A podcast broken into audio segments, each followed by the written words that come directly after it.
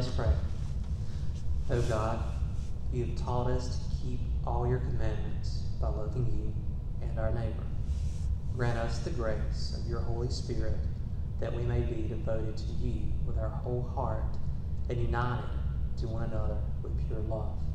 Through Jesus Christ, our Lord, who lives and reigns with you in the Holy Spirit, one God, forever and ever. Amen. So this week, I was thinking about some of the parties that I had when I was younger. And I don't remember exactly which birthday it was, but for one of my birthdays, I had the absolute sweetest birthday cake. It had a figure of Hulk Hogan on the top, tearing his tank top. Remember Hulk Hogan? He was the one that said, "Take your vitamins and say your prayers." He was an evangelist. And then when I was 15 and got my learner's license, I think for the very first time, Mom made a blueberry cake. That is my absolute favorite. And I don't know if I was just super skinny then or if I just had on a t-shirt that was way too big, but that picture is like the skinniest that I've ever looked. And then we had a wedding here Friday. After the wedding, what happens? Yeah, I know some of you think about pictures and others you think about honeymoon, but right after the wedding ceremony, there's a party. The reception is a party where you're surrounded by all those people that are there to love on you and celebrate you. So when you really think about it, some of our most special, some of our best memories involve a party. And the biggest party in all of Scripture happens in Luke 15.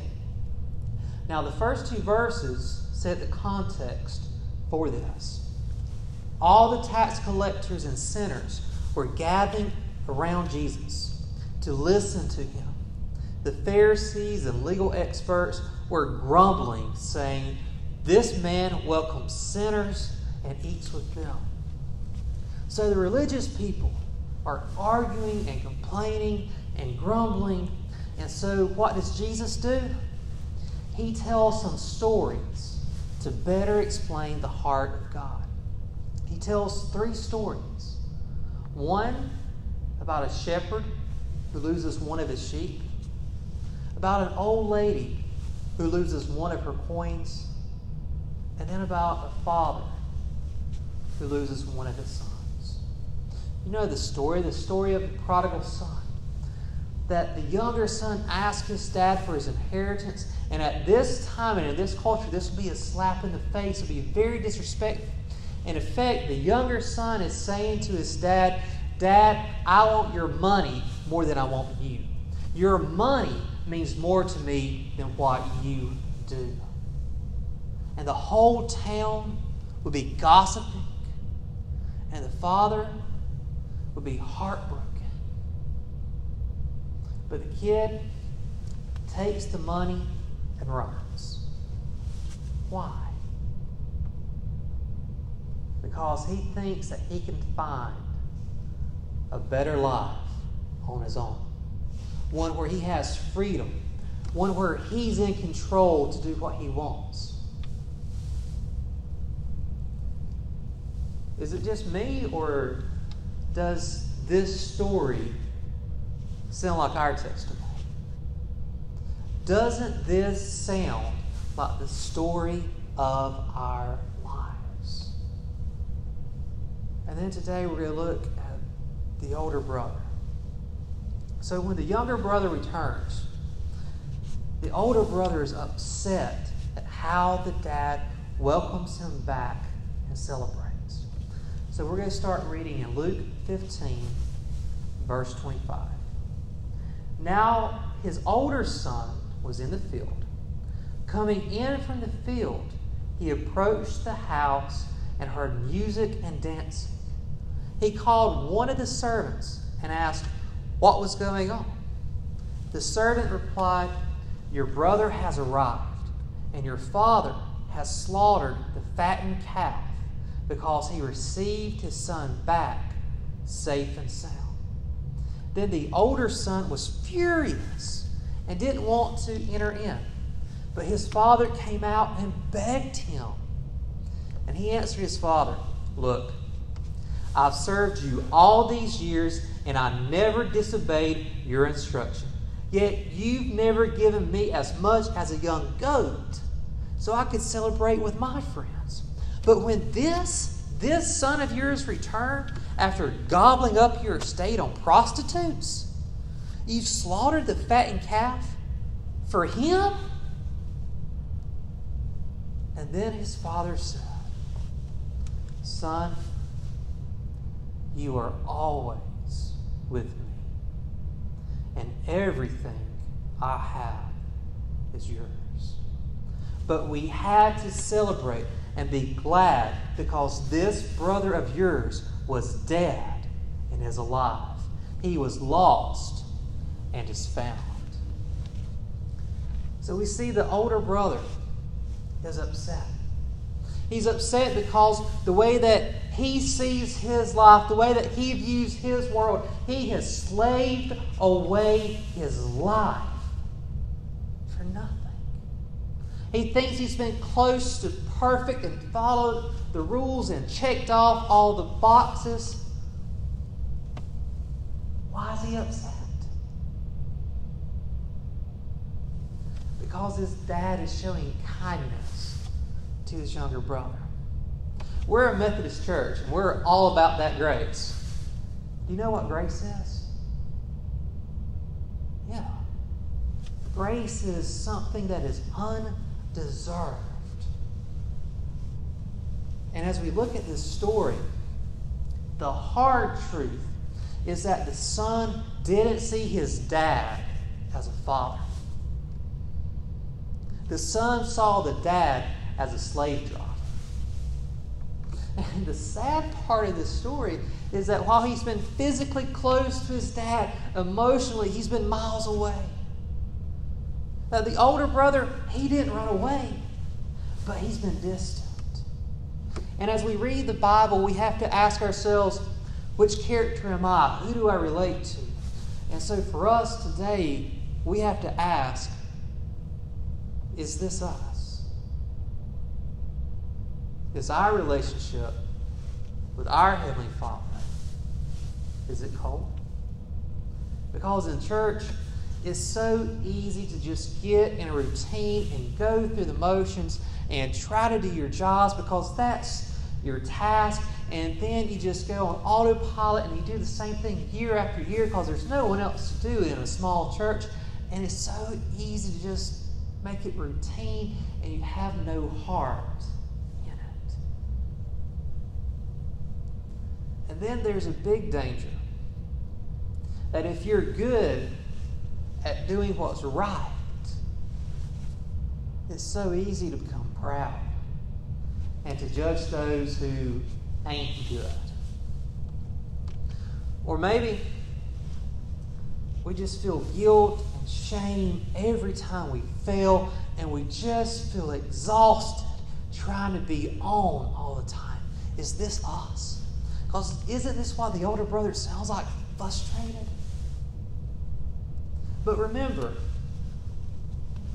why is Jesus telling these stories? To better explain the heart of God. And so as we look at this story of the two brothers, of the two sons, I want us to see there's more. The sad thing is that neither of the sons see just how good their dad really is. There's more to their dad than what they saw. They didn't see how loved they were or how kind and graceful and generous and faithful their dad was. And why is Jesus telling the story?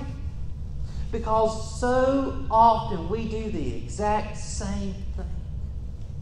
And Jesus is explaining what the heart of God is like. There's so much more that we haven't seen. God is so much more than rules. God is so much better than what we can imagine. And the truth is, God is so much better than the God you grew up hearing about. God is so much better than what you've already seen and experienced in your life.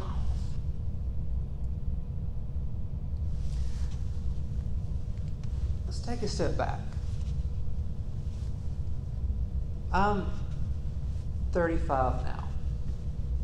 So I don't know how many days I've been alive, but I know tomorrow the sun's going to come up.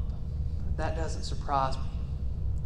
But what still surprises me is every time that I'm away to see the sun rise, just how beautiful and how amazing and how that's such a holy moment.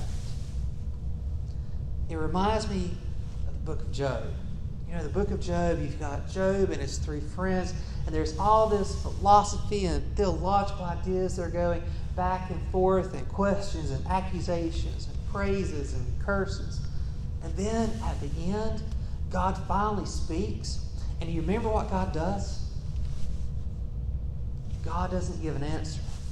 God asks questions. And basically he says, Job, you can't even begin to comprehend. We can't even begin to comprehend how good, how great, how loving, how merciful our God truly is. Now, so often whenever preachers preach this story, they call it the parable of the prodigal son. But if you go back to verse 11, Jesus said a certain man had two sons. Who's this story really about? Yeah, the man, the father. So let's look at the dad. After the younger son packs up and takes the money and runs off, and after he hits rock bottom and decides to go back home, what's the first thing we're told about the dad? The dad sees his son while he was still a long way off. Now, is the dad angry? No. What do you think the dad feels? Yeah, love, compassion. But there's more. The dad runs to his son and meets his son right where he is and embraces him and kisses him. And the son starts his apology. And every time I read this, because I grew up listening to country music, I think about that George Strait song, "A Father's Love is a Love Without End, Amen," where it goes, I got sent home from school one day with a shiner on my eye. When I got home, I told that story just like I rehearsed. That's what we see this younger son is doing. He's been rehearsing his apology, and he starts his apology, and he says, "Dad, I sinned against heaven, and I've sinned against you, and I'm not worthy to call your son, and I'm sorry, and I'm sorry." But there's more. The dad sends a servant to go get a robe and a ring and sandals and to get the fattened calf ready on the grill, and they celebrate. And what's this? It's a party. Why? Because his life is changed. He's home. Now, verse 25. Watch what the dad does with the older brother. Where's the older brother at in verse 25? Yeah. In the field. He's outside. And he's angry with his dad for showing grace and taking his brother in. Now, why is the older brother angry? Because he thinks he's been the perfect kid and he's followed the rules, and maybe, just maybe, he thinks this little brother is fooling his dad or taking advantage or playing his dad one more time. But what does the dad do? Maybe you've never noticed this before. The dad goes out and meets the older brother too.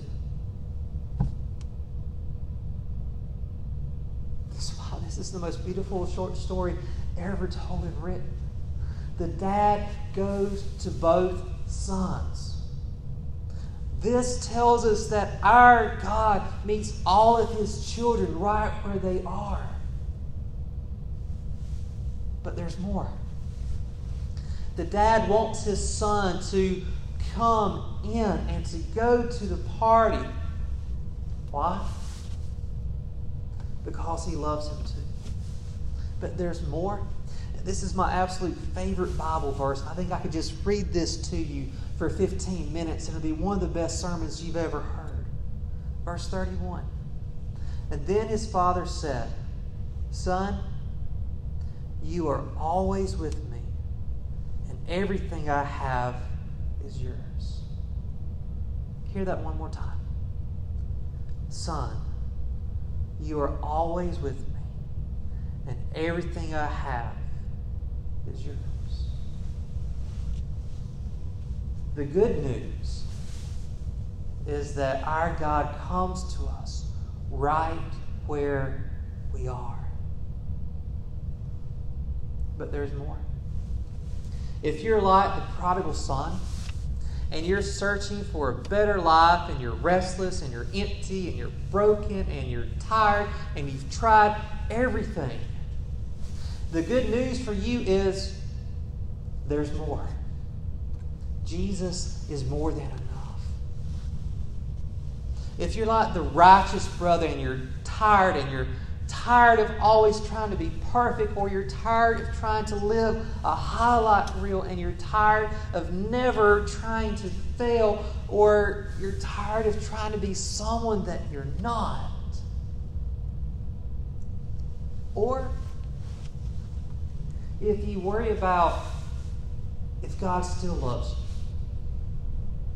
if you wonder if God has ever loved you, there's more. God's love endures forever. We'll never know how much God loves us. Do you worry about if you've messed up too much? Or if God can or if God will forgive you? There's more. God's mercy endures forever. There's no end to God's grace. In this story, we see the moment that we turn to God and begin to search for Him, He meets us right where we are because He's already been there. "Son, you are always with me, and everything I have is yours." The good news, the great news is, God invites us to His party.